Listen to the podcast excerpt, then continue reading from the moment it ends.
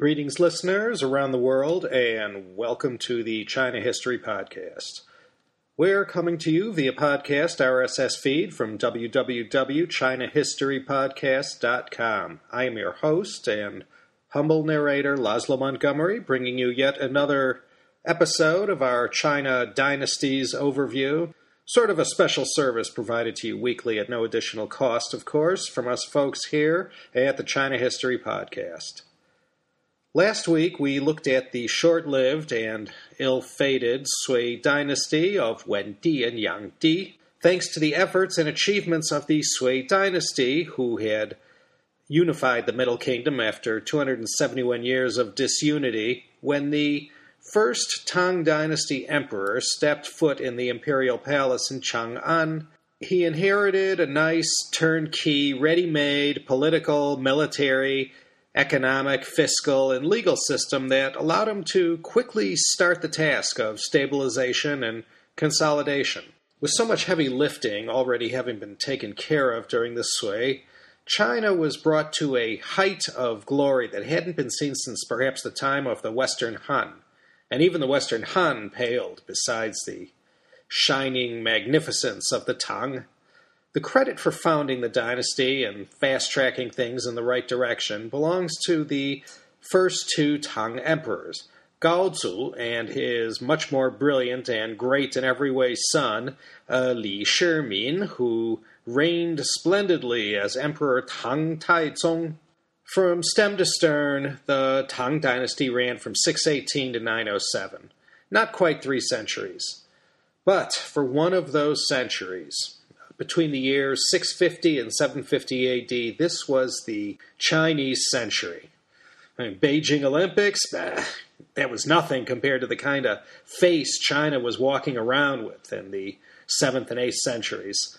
This time period was the best run of years China had ever seen since Yu the Great tamed the floods back in 2200 BC. During this portion of the Tang Dynasty, from Emperors Taizong to Xuanzong, China was truly the Middle Kingdom. It was at the forefront of civilization on Earth. Its armies were the most powerful, its imperial court was the most enlightened, the open mindedness of the rulers and the aristocracy was never more progressive. The government and political systems, honed and refined over and over for centuries since the time of Han Gaozu, gave China the, the right to lay claim to the best run government and administrative systems on the planet. The military as well was strong and efficiently run. The Tang Empire at its peak, east to west, ran from Korea to Persia, and north to south from Xinjiang and Kazakhstan to as far south as central Vietnam. Now, it's easy to say it ran this far, east, west, north, and south. The furthermost edges of the Tang or any ancient empire always were the most difficult to govern and hold on to for any sustained period of time, and this is true in the Tang as well. The Tang capital in Chang'an was the center of this most cosmopolitan of empires. There in Chang'an, this melange of Central Asian, Indian, Middle Eastern, and Persian cultures would be absorbed by the imperial court and the aristocrats, and then disseminated across Chinese society, or more accurately, across Chinese aristocratic society. The peasant's life was and remained, as it always was, tied to the land and the whims of nature. It was a million light years away from the refined and educated world and lifestyle of the Tang Dynasty aristocracy. It was a time of such advancement in all of the fine arts, especially in poetry, an 18th century Qing emperor, I don't know if it was uh, Kangxi, uh, Yongzheng, or Qianlong, uh, but they ordered all Tang poems to be compiled and organized into this anthology. And what he got was 30 volumes containing 48,900 poems by 2,300 poets there were a lot other poets in Tang Dynasty China besides uh, Li Bai and uh, Du Fu. It was a golden time for the arts, and you saw poets and painters who were raised to high offices in the empire. Chang'an, which of course is modern day Xi'an in uh, Shaanxi province, was so beautiful that even in the 7th and 8th centuries, you would get tourists who would come from India and as far as the fringes of Europe. Zoroastrians and Nestorian Christians flocked to Chang'an and were welcomed and protected by Taizong, who was like uh, Akbar the Great almost a thousand years later, acting like a patron of the arts and threw China open to any and all influences these foreign ideas gave. China began to export grain, rice, corn, silk, spices. There was so much surplus the mandate of heaven just couldn't have been more secure. The Grand Canal and all of China's great and near great waterways were alive with commerce. From Tang China harbors sailed vessels that sailed to ports in Persia and India. Silk was selling for its weight in gold in Europe, yet on the streets of Chang'an and other aristocratic centers in the north and south, silk was a common fabric. Fur coats were more plentiful in 8th century Chang'an than in 20th century New York City. Never before had China been so wealthy and commanded so much attention, and awe, and admiration from all worlds they came in contact with. A census in 609 showed there were 9 million households, which roughly translated to 50 million people living in Tang Dynasty China. And during this time, when China was preeminent in the world. Europe was mired in darkness. Muslim armies were on the rampage in North Africa and the Western world. And it was only in 732 that Charles Martel was able to stop their advance at Tours. And, and when Charles the Hammer was holding back the Umayyad conquerors at Tours and being the last line of defense of Christendom and Western civilization, in China, it was the peak years of the peak reign of the peak dynasty. The Tang was also contemporary with the establishment of the Carolingian dynasty, and Charlemagne reigned as king of the Franks. Contemporary with the Tang, you also had the age of the Vikings and all the kinds of stress they gave to the people of Northern Europe. While Europe was still sorting itself out 300 years after the abdication of Romulus Augustulus in 476, China was thriving and advancing on all fronts. It all started in March of 618 with the death of Emperor Yang Di of Sui. As I mentioned in the last podcast, the power behind the throne by now was one Li Yuan. He was able to trace his ancestry back to, to Li Gao, the, the founder of the Western Liang dynasty during the Sixteen Kingdoms period. Li Yuan uh, installed this boy emperor, Gong Di, on the throne. If you recall, the Sui emperor Yang Di retired after the Korean debacles and went down to Jiangdu to live out his years in a cloud of debauchery. But once Yang Di died, this Gong Di was quickly removed from power, and in June of 618, Li Yuan establishes the Tang dynasty, since he had been the Duke of Tang. His main task was to bring into the fold all the wayward warlords and contenders who had strayed during the final chaotic years of the Sui and to unify the country once again. Now, this task uh, more or less was completed by 628, although by 624, all that had to be done was some mopping up and reorganization of the military. In the meantime, he adopted all these Sui policies and systems, but loosened up on the more harsh penalties and took the legal codes produced during uh, Yang Di's time and refined them even further. Now, the main event for the purposes of this podcast was a gentleman named Li Shimin, this is the third son of Li Yuan. The founding emperor had two other surviving sons uh, Li Jiancheng, the eldest and the crown prince, and uh, Li Yuanji, the youngest. These two sons were allied with each other against uh, Li Shimin. Their father, Li Yuan, now reigning as Emperor Tang Gaozu, was not as strong a character as his third son Li Shimin, whose prowess on the battlefield and as a strategist earned him the reputation uh, as the co-founder with the Li Yuan of the Tang Dynasty. Now, the crown prince and eldest brother, he too fought with his father and earned a reputation for leadership and bravery, but his battles, compared to Li Shimin's battles, mm, just didn't compare. Now, Emperor Gaozu, he sort of waffled back and forth. First, he picks Li Jiancheng, and then he says, "Oh, perhaps you should go with uh, Li Shimin." And you can imagine, and you can imagine the factions in Chang'an working behind the scenes, like you probably cannot even imagine using their influence to get this indecisive emperor to choose their man. These two brothers were the ones who led the armies on behalf of the father to rein in all these independent centers of power in the south and the northeast and central plains. I mean, when Li Yuan established the Tang and became Emperor Tang Gaozu, they really only controlled the area where the old Qin state was in the Wei River Valley. These two brothers, now locked in this fight to the death, were the tip of the spear to unify China again, which took about five years to do. In the summer of 626, after months of the most over the top, high stakes maneuvering between the two brothers, Li Shimin prevailed. At the Xuanwu Gate, July 2nd, 626, the fourth day of the sixth moon, at the gate leading to the emperor's palace, in Chang'an, in walked the two brothers, Li Jiancheng and Li Yuanji. Li Shimin was the one who actually shot the arrow that killed Li Jiancheng. Both brothers were eliminated.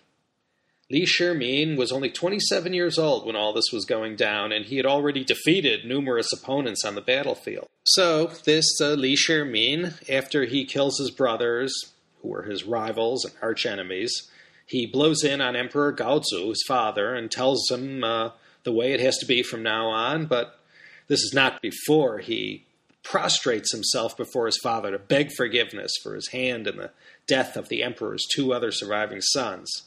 So the whole upshot of all this was Li Shimin became the crown prince, and two months later, the founder of the Tang dynasty, Li Yuan, Tang Gaozu, abdicates in favor of the crown prince and then the good times are about to roll for China. So Li Shimin reigned as Emperor Tang Taizong.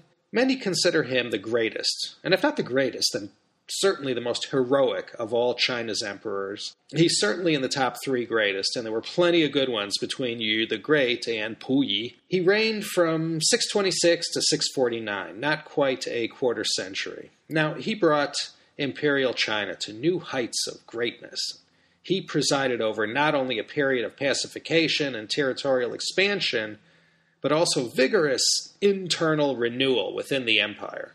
And believe it or not, as great as things got during the reign of Taizong, the best was still yet to come under Xuanzong, or Tang Minghuang as he is more commonly known. He followed later on, about 40 years after the death of uh, Taizong. So the Turkic, Central Asians, especially the Tujue or Eastern Turkic Khaganate, presented a first big challenge to the new emperor, but he was able to finally defeat them, and by 630 they were hardly the menace they had been.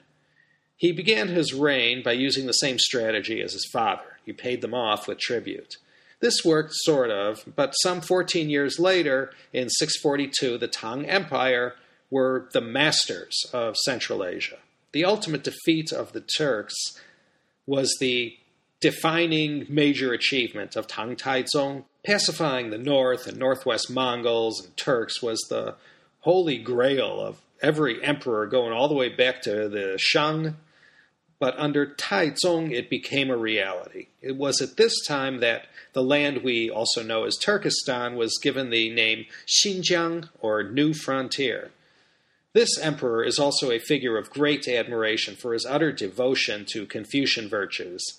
Now, this embracement of Confucianism followed the most unconfucian of beginnings he had. He is a well, first he was a bloodthirsty general on the battlefield and murderer of his two brothers, and the Black Hand behind his father's forced abdication. Yet despite all that, Confucianism and Taizong's reign went very well together his reputation went down as a leader who was diligent and got involved in the day to day governance of the country's affairs. He chose excellent administrators and listened to his advisors. He reformed agriculture to the extent that farmers had it quite good compared to the hardships of the past. In times of famine in some areas, Taizong made sure there was ample famine relief whenever and wherever needed. The kingdom of Tibet was down in the southwest, where the Himalayas to the south and the Tibetan Plateau to the north. During this period of Taizong, the Tibetan Empire was in full bloom, and during this Tang period, you're now starting to get more regular interaction between China and this mysterious southwestern kingdom. Their king, born a year before the founding of the Tang, was Songtsen Gampo, also the founder of the Tibetan Empire. The relationship between Tang China and Tibet was a complicated one, but One interesting thing to know Taizong married off one of his nieces to Songtsen Gampo. This was done to keep peace at a precarious time. She was the famous Princess Wencheng, or Wencheng Gongzhu. She married the Tibetan king when he was 37 years old in 641. She, coming from the Tang court, was a devout Buddhist, and it is she, Princess Wencheng, who played a major role in bringing Buddhism and Chinese culture to Tibet, and with her husband, the king, popularized it around the Himalayan kingdom. Songtsen Gampo is also credited with being the founder of the city of Lhasa. Taizong was not lucky in family affairs. One son, Li You, uh, in 643 rose up against his father, but this was put down and he was forced to commit suicide for his crime. The crown prince, Li Chengqian, was next, although his conspiracy was much broader and even included the emperor's brother.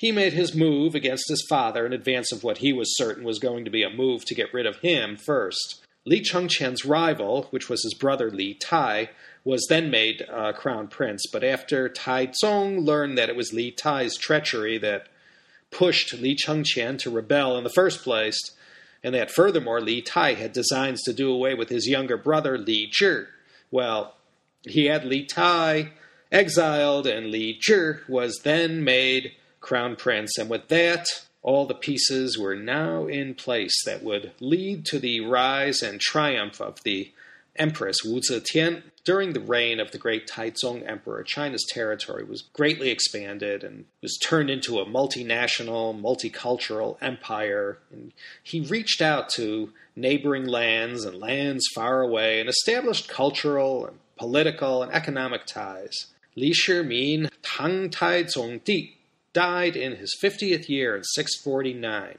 Now we'll look at the next emperor, Gaozong, until the time when Wu Zetian's influence on the throne is complete in 683, and we'll end there. I'll re up the Wu Zetian podcast episode for those who haven't heard it yet, and to keep the continuity going on our little dynasty overview series. Then we'll pick up again after the fall of Wu Zetian. So, by this time, the Tang Dynasty has seen and done great things. It hasn't all been easy. There have been wars and the usual disturbances along the fringes of the empire. Very efficient and effective administration and bureaucracy has been set up, and this whole empire wide system was serviced by an army of Confucian scholar officials who made their way up the ranks of the Chinese Confucian bureaucratic cursus honorum. The imperial civil service exams, like they used to have in the time of the Western Han, are by now back in full force. But by mid to late Tang, after a while, there came a time of mass corruption up and down the ranks, and serving in the bureaucracy was soon looked at as a way to potential riches. So Guan Fa Cai. Buddhism had been fully embraced by the empire and beyond the empire as well. And from Buddhism came the necessity to have a convenient medium from which to efficiently disseminate and study the Buddhist sutras. This necessity led to the Tang Dynasty invention of printing, although this came more in the 9th century by the time of the Emperor Gaozong, surely the R&D for printing, so to speak, was fully underway. Li Zhi, or Emperor Gaozong, was only 22 years old when he filled the very big shoes of his father, the Taizong Emperor. He isn't considered a great or an assertive emperor, though he did last for 33 years. Historians all seem in agreement he was of generally weak character. But weak character or no weak character, the Gaozong Emperor succeeded where Taizong failed. Both the Sui Emperor Yang Di and the Tang Emperor Taizong both tried and failed miserably to conquer Korea. But Gaozong, between 660 and 665, uh, first took Paekche, and Shilla, uh, that was the second of the three kingdoms, was already showing suzerainty to Tang China, and their alliance with uh, Tang unified the Korean peninsula when they finally together overpowered Goguryeo. The Koreans, not being anyone you want to mess with, were not an easy people to keep down, and by 676, the unified kingdom of Shilla kicked the Tang uh, out of Korea. In 665, things were looking good for Gaozong, but then suddenly the Western Turks rose up in open rebellion, and five years later the Tibetans were overrunning the Tarim Basin, and then from 682 to 721, the Mongolian Turks. savagely attacked south of the Great Wall and for almost four decades gave the Tang a headache up in the north. And speaking of headaches, the Tang Emperor Gaozong in the mid 670s is starting to suffer from all these persistent headaches. A series of strokes followed, and by this time his empress Wu Zetian was in control, and whatever happens in China by this time is attributed to her rather than to her husband, the emperor. However, by 683, the emperor Gaozong he dies, and Wu Zetian is in complete control until she passes from the scene in 705. Now, this whole period of all the sordid details of Wu Zetian's humble beginnings as a junior concubine to the Taizong emperor and then to the heights of power is all chronicled in the Wu Zetian podcast that I will uh, re upload. Now, we're leaving the Tang at what looks to be a bad time. By the time of the third emperor, indeed, things are precarious, but despite the bad rap Wu Zetian gets from historians, all are in agreement that once she clawed and scratched her way to power, leaving plenty of blood and corpses along the way, she turned out to be a very good ruler and administrator. Once we get past Wu Zetian's time, you have the reign of Emperor Ming or Xuanzong, which is where the Tang peaks, and then it's all downhill from there until the bitter end comes in 907. But I didn't get into it yet because I want to dedicate an entire podcast on the subject. But during this period of the Tang, especially during this Pax Sinica period that set in after the North and West were pacified or pacified enough to allow trade routes to prosper without hindrance. And and the, the granddaddy of them all, the premier trade route was none other than the the Silk Road. It was one big pipeline from which all kinds of luxuries, commodities, foodstuffs, and all kinds of exotica traveled back and forth. Maybe some of these things going east to west and west to east might be commonplace to us in the 21st century, but in the 7th, 8th, and 9th centuries, almost nothing was commonplace. Everything was new. And this, of course, wasn't limited to physical commodities and curiosities and the like. The Silk Road was also a channel where ideas as well traveled back and forth. New inventions were seen by Westerner and Chinese alike for the first time, and perhaps some of these technologies were perfected back in their own homeland based on what each other by chance observed you know, it's about now. Things are really starting to kick in right now. Uh, you know, the 500s, 600s, 700s. This is where we really start to see big time, day in, day out interaction between all the peoples in what is now uh, present day Europe, Russia, the Middle East, Central Asia, China, India, Vietnam, Cambodia, Korea. I mean, we're far along enough where, you know, by this time everybody's talking to everybody. It's all done in a very slow and primitive way, but it all had to start somewhere. And the Silk Road during the Tang Dynasty was the perfect conduit where a lot of this intercultural exchange and all the overland trading was happening. Trade was interrupted many times. I mean, after all, Central Asia back then, believe it or not, still had a lot in common with Central Asia today. So you could imagine the potential flashpoints between uh, Luoyang in the east and uh, the Black Sea in the west. The 4,000 miles of the Silk Road carried a lot of ideas, schools of thought, governing methods, astronomical observations, chemicals, remedies, and legends. We'll come back and revisit the Silk Road another day. And I think we we'll just stop right here with the weak Emperor Gaozong's passing in 683. The Tang Dynasty is about to get thrown on its head with the long and, well, glorious to some extent, reign of the only woman in Chinese history to rule in her own right as emperor, or in her case, empress.